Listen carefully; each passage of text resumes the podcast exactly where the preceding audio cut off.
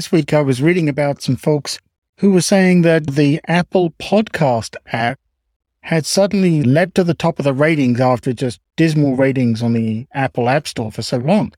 And I thought, that's odd. And the reason that they were giving was an interesting one. And I thought about it. And then I thought, yeah, you know what? I think they're absolutely right. What's happening is something that I do if you're a podcaster. You probably say at the end of your podcast, you know, something like, if you mm-hmm. like this episode or if you like this podcast, please rate and review on Apple Podcasts and tell friends about it. That's the problem right there. Because people are going to the App Store and they're rating the Apple Podcast app, not the podcast that is asking them to go there and do the review and the rating. I know it sounds really mm. weird. It sounds crazy. But after looking at all the stats this week and noticing a big leap in Apple, the Apple podcast player being the one that's playing a lot of my podcasts, I realized, nope, this is a real honest to goodness true thing. And it's a problem. And so now we're, we've got to look at this and we've got to figure out to ourselves, what do we say? Do you say, please rate and review my podcast? But the problem is you're going to send them to the Apple podcast app and they're going to be thinking, go and rate the app.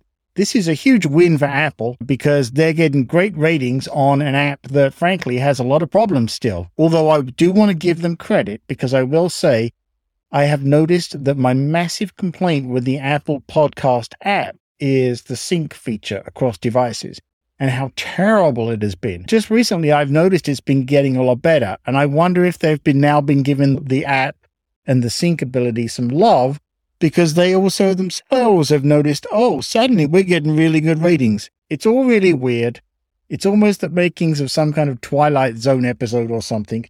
But that's what's going on, folks. And I don't mind. I want the Apple Podcast app to be good because, like it or not, a lot of people use it because it's on all Apple's devices. That's fine. That I don't think it's as good as it can be, and I've been very critical of it. Just like the Spotify one is getting better, but I don't think it's as good as it could be. It's fine. I don't mind where people consume my podcasts. I just want them to listen to them and appreciate them. And if they can rate them, fantastic. So, what am I doing? Recently, I started using my podcast reviews. And in there, I can send people to hmm. that link that is on the account for either liking and reviewing the podcast. And they can also go there to find the podcast.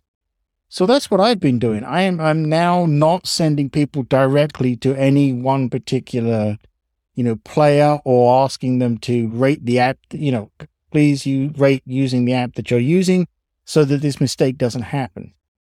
Will it work? I don't know, but I hope that a lot of people start to do that because I would hate to think that people are going and reviewing the app, the, the podcast app, giving five star reviews, thinking that they're giving a podcast five star reviews because that's a real injustice to the content makers out there like myself. Be cautious of that if this is something you do. And, and also, it's a lesson in thinking about how we communicate to folks who may not necessarily understand all these things like we do, all the technical aspects, right? the one key thing to get people to do ratings and reviews for anything, and be an app, a podcast, or whatever, is to make life simple for them to do it, right? And if we can make it as simple as one click, fantastic. They are more likely to do it.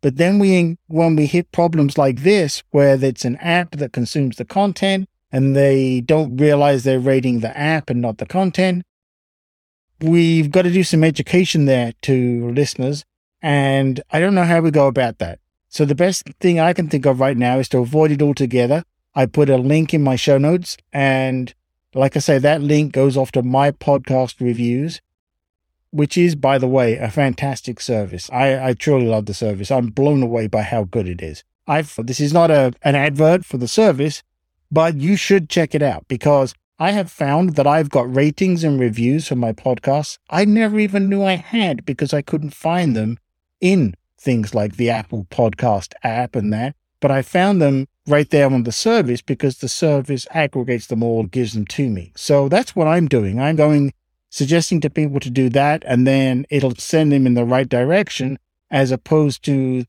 them making a mistake and rating the app.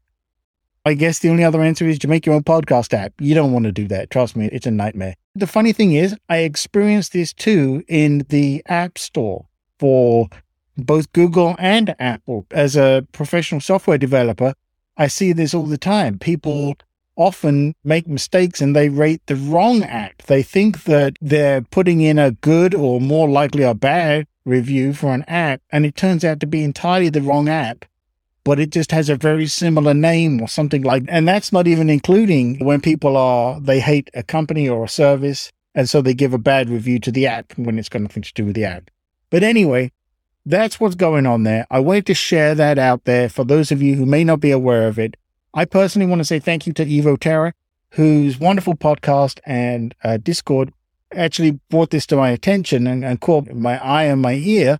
And I did some investigating and found it's a real thing. Not that I wasn't believing him, but I didn't think the problem was as bad as I came to realize. So that's it. If you like this podcast, there will be a link in the show notes. Go and rate it there or go to peterwitham.com forward slash TLC.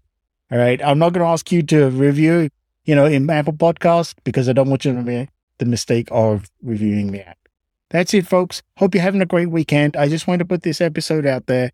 Take care. I'll speak to you in the next one.